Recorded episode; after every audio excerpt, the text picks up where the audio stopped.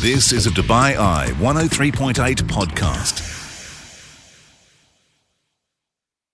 Hey, you're listening to the Bite Size Business Breakfast. Tom, Richard, and Brandy on a Friday morning. A Friday morning in which we have played our favourite game ever, which is the proxy data game, uh, with one of our favourite players. Alan Williamson is the CEO of Taaleem, and he is always up for a bit of speculation as to what his numbers tell us about the population. Although, to be fair, it's not actually speculation because he keeps a very close eye when it comes to enrolments on what's coming from other schools, what's coming in from other countries. Uh, it's a great interview, if I do say so myself. I did it, and it is on this podcast. We've also been speaking, and by we I mean I, to Robin Mills, who is the CEO of Qamar Energy. It is a month since COP.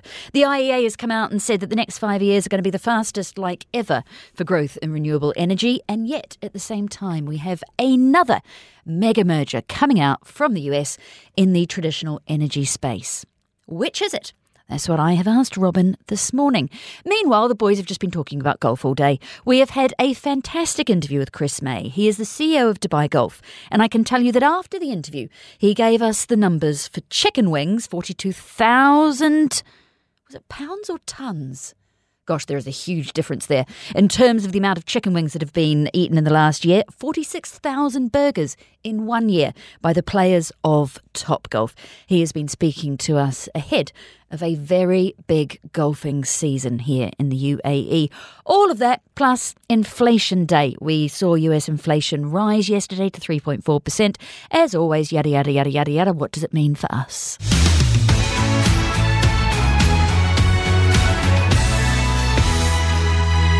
Big themes on the show today. Inflation. Came in at 3.4% overnight in the United States, hotter than expected. We've been speaking to Ed Bell of Emirates NBD. How much of a surprise was that number? Inflation in the US failed to cool as much as the markets had been expecting for December, with the headline CPI rising by 3.4% year on year. That was actually its fastest pace since September last year. On a monthly basis, inflation was up by 0.3%, and the fastest pace in the last three months. Core CPI, which strips out the cost of things like energy and food, also failed to ease as much as expected, and it was up by about 3.9% in December. I think what markets had missed out on was that core goods prices, they actually moved to being flat month on month, and that was their strongest print since May last year, as we've had some stronger prices for things like used cars super core inflation, which is services when you strip out the cost of housing, that was also flat at 3.9%, so a relatively high rate. Paired with the better than expected non farm payrolls we had earlier this month, the December inflation print is probably going to erode some market confidence that the Fed is going to be in a position to cut rates as early as March. And that was very much the message from the Fed after this report came out. Loretta Mester is the head of the Federal Reserve Bank of Cleveland. She was doing the rounds on the TV networks. And as you can hear from her now, their mantra seems to be keeping interest rates higher for longer. The December CPI report shows that the job isn't done yet. Obviously, we don't want to see the progress in inflation stall out, but I don't think this report um, suggests that's happening. I, it just suggests we have more work to do, um, and we're committed to do it. More on inflation, uh, more on rates, uh, and more on uh, the UAE or the GCC rather against the rest of the world in terms of uh, sentiment we're seeing coming out of both uh, coming away shortly. This is the Bite Size Business Breakfast exclusively on DubaiEye1038.com. We are talking schools this morning. Schools operator Taaleem uh, posting record revenue for their Q1, Q1 2023-24. Very pleased to be joined by the CEO, Alan Williamson. Alan, good morning. Good morning, Brandy. Pleasure to be on the show again. Right, let's look at the numbers. Record revenue up 11.5%, your net profit up more than 60%. What's behind the numbers? Enrolment, uh, fantastic enrolment, the growth of our portfolio. We're very proud to uh, help the government with the national agenda. We've added six, actually, we published five today. Since then, six new public private partnership schools.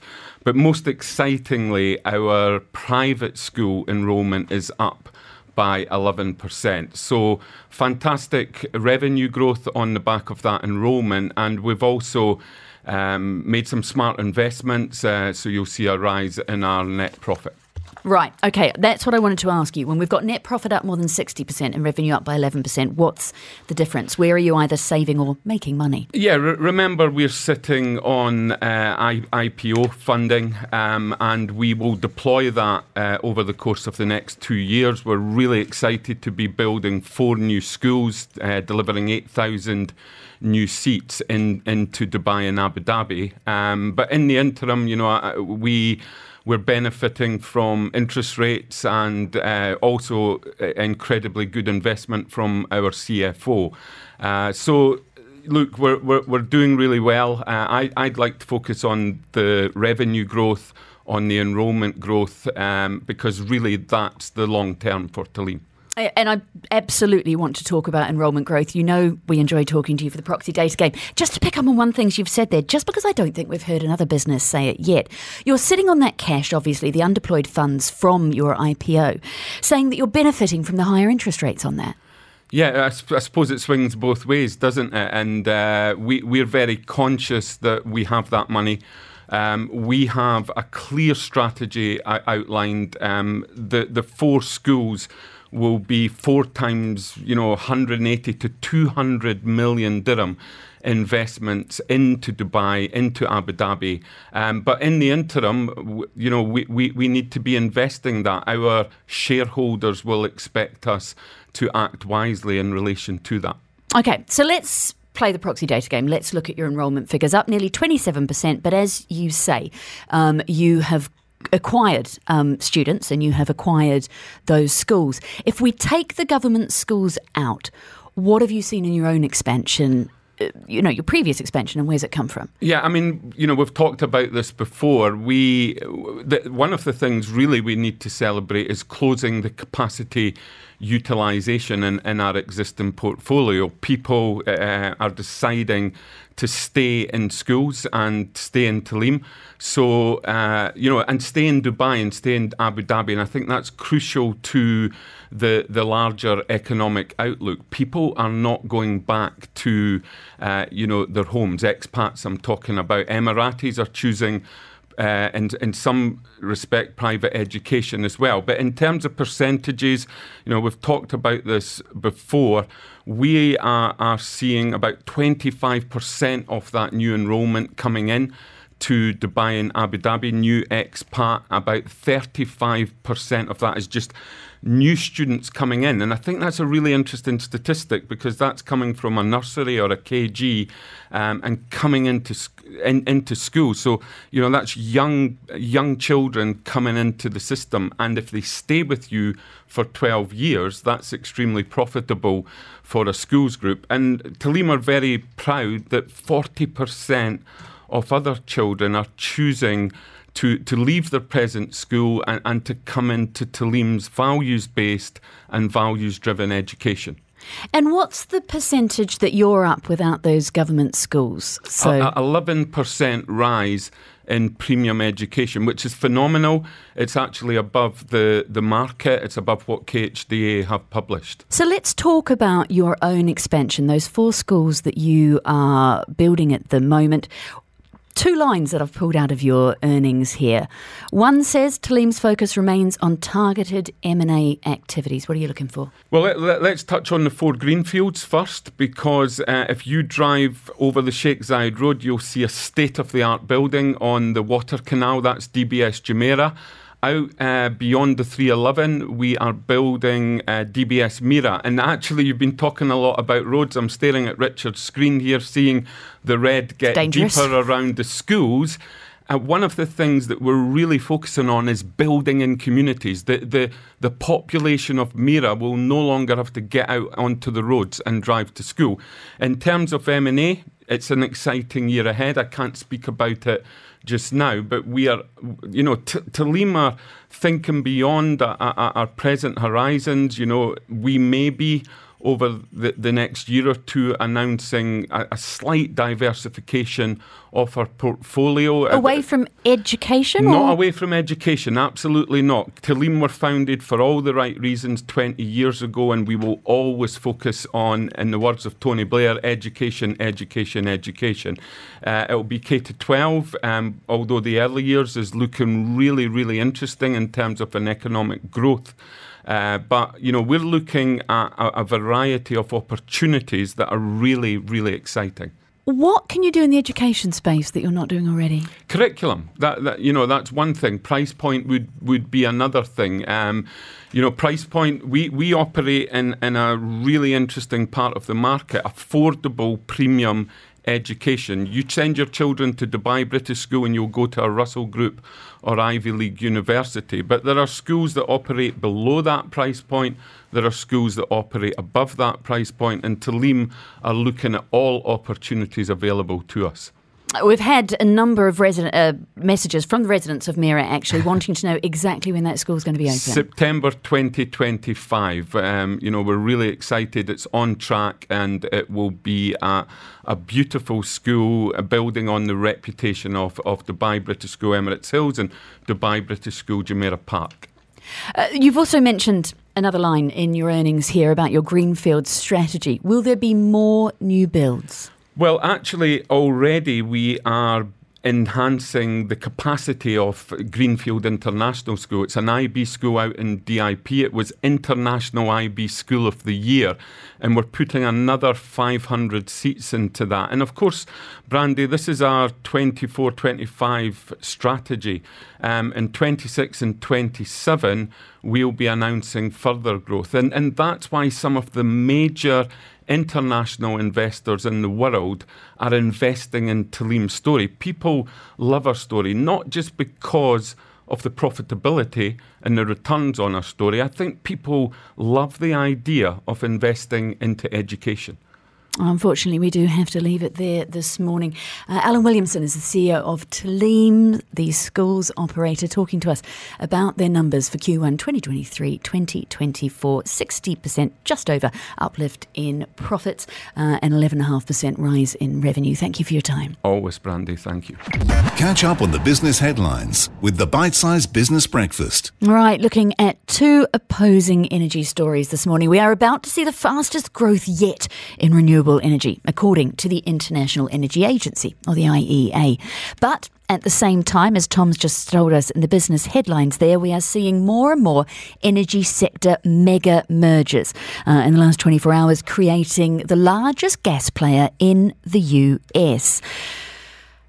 What's going on? I know in a couple of hours, Georgia Tolley is going to have a huge focus this morning on the fact that it is one month since COP, asking if anything has really changed. So ch- tune for that after 10 a.m. Uh, we're going to look at both of these stories this morning with Robin Mills, who is the CEO of Qamar Energy. Robin, good morning. Thanks for joining us. Hi, good morning. Right, so the IEA reckons that the next five years are going to see the fastest growth yet for renewables. What pace of growth are we seeing at the moment?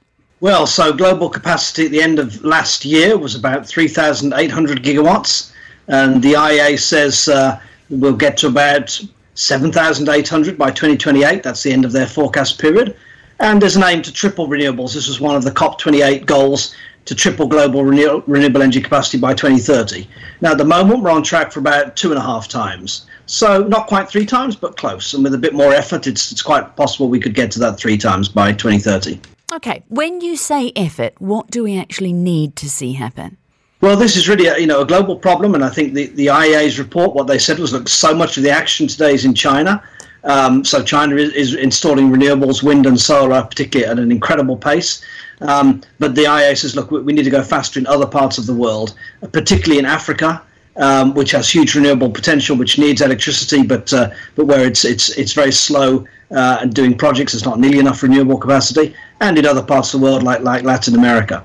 And I think now we're seeing, you know, expanding renewables. It's not a question of economics, really. In most places, renewables are quite economically competitive.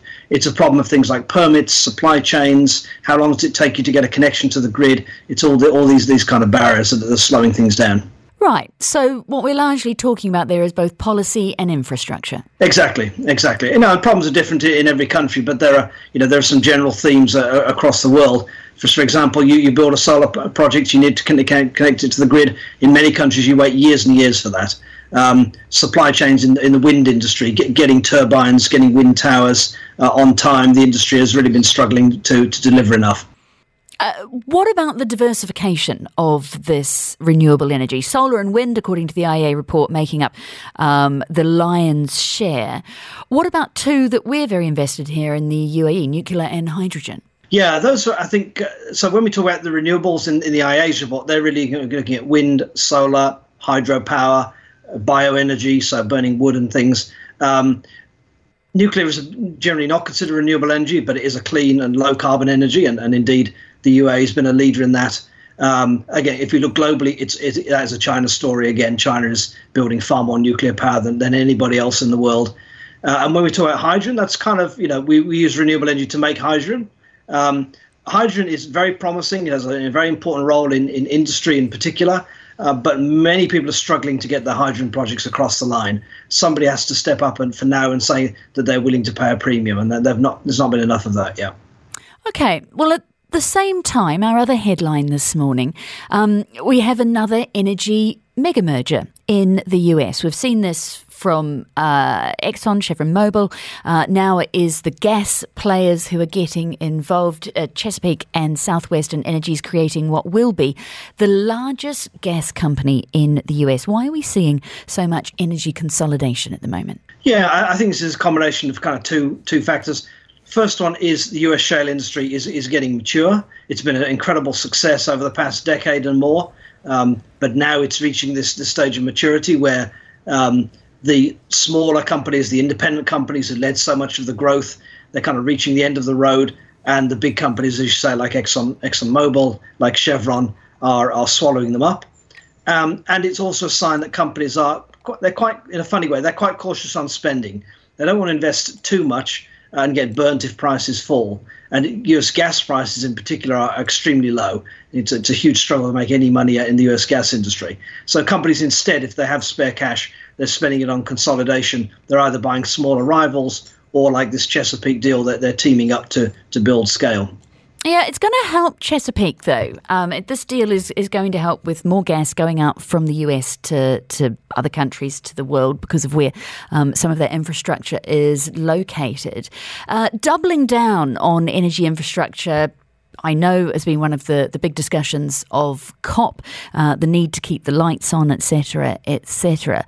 Um, but where is the line between a sustainable transition and increasing the percentage of, of fossil fuels out there? Yeah, you know, there's a story between oil and gas. It's it's a different emphasis, right? So if we look at the US, the US recently became the world's largest exporter of liquefied natural gas from nothing a few years ago, which again is another incredible uh, turnaround story.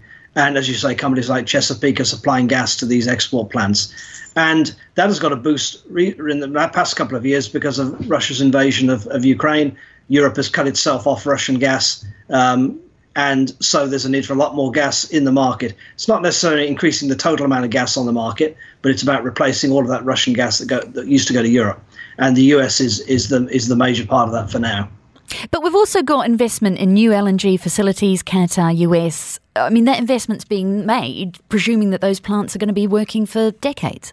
That's true, and I think everybody, uh, you know, every serious energy analyst looks at this say that there is a role, of, a big role for natural gas in the energy mix for indeed for those decades. And even Europe, which has net zero commitments, European companies have been signing up uh, LNG deals to import LNG from Qatar, from the US, that run out to to 2050. So that, that they also clearly see demand. So you know, we need to use gas in, in a cleaner way. Um, but I think when we look at this extra gas on the market, you have to think a lot of this gas yes, we'll go to Europe to replace Russian gas. That's not changing the, the total amount of gas being used, but it is also going to Asia. And in Asia, it's, it's really competing against coal. So if we want to get India, China, these big Asian countries off coal, they need more gas. The expansion of existing facilities um, as well as, as new. Thank you very much for joining us this morning. Robin Mills, the CEO of Qamar Energy. We appreciate your time. Just the highlights. This is the Bite sized Business Breakfast. Right, I'm under producer's orders. Anyone for golf? We're golfing in paradise. We're golfing in paradise. Even bad shots look so nice when you're golfing in, when you're golfing in, when you're golfing in paradise. Interesting. Not sure if it's going to make uh, the playlist, but uh, another one that's been dragged out of the archives there. Uh, but there will be few that would disagree with the fact that, uh, well, this is golfing paradise at the moment. And one man uh, sitting very much at the top of that tree is the CEO of Dubai Golf, Chris May, who somehow has been able to drag himself away to join us live in studio for what must be. Uh, surely the busiest time of the year for anybody involved in the sport of golf. Chris, morning to you. Welcome. Morning, Tom. Great to be here. Just how busy is it at the moment? It's a fairly busy period of the golfing season. Yeah, yeah. It's been, it's, but it's great. It's really exciting to have uh, really the focus of the world golf uh, att- attention on on Dubai. I've got loads of things I want to talk to you about, specifically about golf here in the region. But a big developing story overnight with regards to a very well known man close uh, to you and close to the world of golf, Keith Pelley, uh, who has announced that he is going to be moving on from his role uh, with the DP World Tour, formerly the European Tour, of course, um, overnight. This was Keith speaking a few years ago. The golfing landscape has changed forever. That is a fact. This is definitely the most divisive period in any sport I've ever been involved in. Yes, I didn't begrudge any of them for going. Make your move, go, and do what you think is best for your career. But do not then begrudge the consequence of your actions because I explained to each and every one of them there will be consequences. A man who's energised golf for across Europe and further afield during his tenure as well. Uh, first and foremost, Chris, your reaction to the news that Keith Pelley is moving on. Yeah, um, I, am not surprised in, in the move. I think Keith has done a really good job, and I think importantly, he's brought someone on behind him in Guy Kinnings, who's very capable uh, and very safe pair of hands, and will take the DP World Tour on to bigger and greater things. Uh, Keith's been at the helm in a very difficult period, very challenging period. And I think. Uh, you know, has has done a really really good job and uh, has a great opportunity to move back home to Canada now and take up a, a dream job for him, um, operating his. Uh, his his boyhood uh, fan, uh, his boyhood team in the Toronto Maple Leafs. So uh, good luck to to Keith. Um, he leaves uh, the the tour, I think, in a better place, uh, and yeah, and I'm sure we'll still see see Keith in this part of the world every now and then. And sure we will. And in fact, he is here at the moment. And just to add to that, yeah, uh, all the best to Guy Kinnings, who uh, is going to, of course, take on the role at the moment and has been very much involved in the tour for many, many years as well. So, uh, looking forward to some positive times there. Mention that Keith's here. He's at the Dubai Invitational. It's a new tournament. Why the new tournament? Uh, well, it's a great initiative led by Abdullah Al Naboodah, who's a very prominent uh, golf figure in in the Middle East and uh, sits on the board of the DP World Tour. Uh, he has uh, had a, a, a, tournament which has been held in slightly smaller scale for probably the last eight to ten years, and uh, this is the first time it's been elevated to a to a full DP World Tour event with with you know full prize money and um, points on on the tour. So there's 60 players, 60 professionals playing, and 60 amateurs. So it's very similar uh, to uh, an event that already exists on the European Tour, DP World Tour, the uh, Dunhill Links. So you've got businessmen and sports celebrities from around the world flown in to Dubai to participate alongside some of the very best players in the world. Uh, and uh, the atmosphere at the Creek is great. Uh, day one yesterday, and we've got three days ahead of us, and uh, we're expecting to see some some really big crowds, especially if um, Mr. McIlroy stays at the top of the leaderboard. Rory McIlroy very much at the top of the leaderboard. Uh, he already has come out and said that you know he was uh, had no hesitation of signing up to this Dubai Invitational format. Uh, a for competition. B he likes that Pro M4. C great tee up for the Hero Dubai Desert Classic, which gets underway next week. It does. It, I mean, both tournaments complement each other very well. Um, bringing players here for two weeks in a row to start their season where better to start in the world than Dubai? Uh, weather is perfect, golf courses are perfect. The team at the Creek have done a great job. Uh, Ollie uh, and his team have done a, a, a sort of a, a, really, really good job. Sorry, Harry Wells and his team have done a great job at, at the Creek. And uh, Emirates Golf Club next week, uh, the, the team uh, led by Matt Perry have produced a very different golf course, which will be a great challenge. And we've got a great field uh, coming once again for the Desert Classic next week, led by Rory McIlroy and Tommy Fleetwood and the Open champion Brian Harman and Cameron Young. Uh, so it's it's going to be really exciting. Uh, two two great weeks of golf. And we, of course, will be keeping up to date with all the developments from both tournaments over the course of the next few days and weeks. Um, we talked long, we've talked long about the desert swing and bringing a number of tournaments together. It really seems to have been gone into overdrive this year as well with the top and tailing of the tour, the DP World Tour, because obviously from the Hero Dubai they're off to Ras Al Khaimah, then to Bahrain, then to Qatar, and then come back round as well. Is this an indication of just how important this part of the world is to golf at the moment? Yeah, I think without a doubt, it's uh, we've never had so many tournaments in this part of the world. You know, five tournaments in a row at the beginning of the season. Uh, we're very fortunate in this part of the world that the weather is is perfect at this time of year, so it really works well for the European season to start off here and then, as you said, to finish uh, in Abu Dhabi and the DP World Tour Championship in November. So this year is really, uh, you know, taken it to another level and really shows the quality of the golf courses in this part of the world, and I'm sure will help golf tourism in years to come. That is what I wanted to ask you about next. I mean, in terms of tee times, the pressure on you and all the teams across the UAE at the moment to provide tee times for all the tourists coming in, all the residents, the booming population. How much pressure is there at the moment?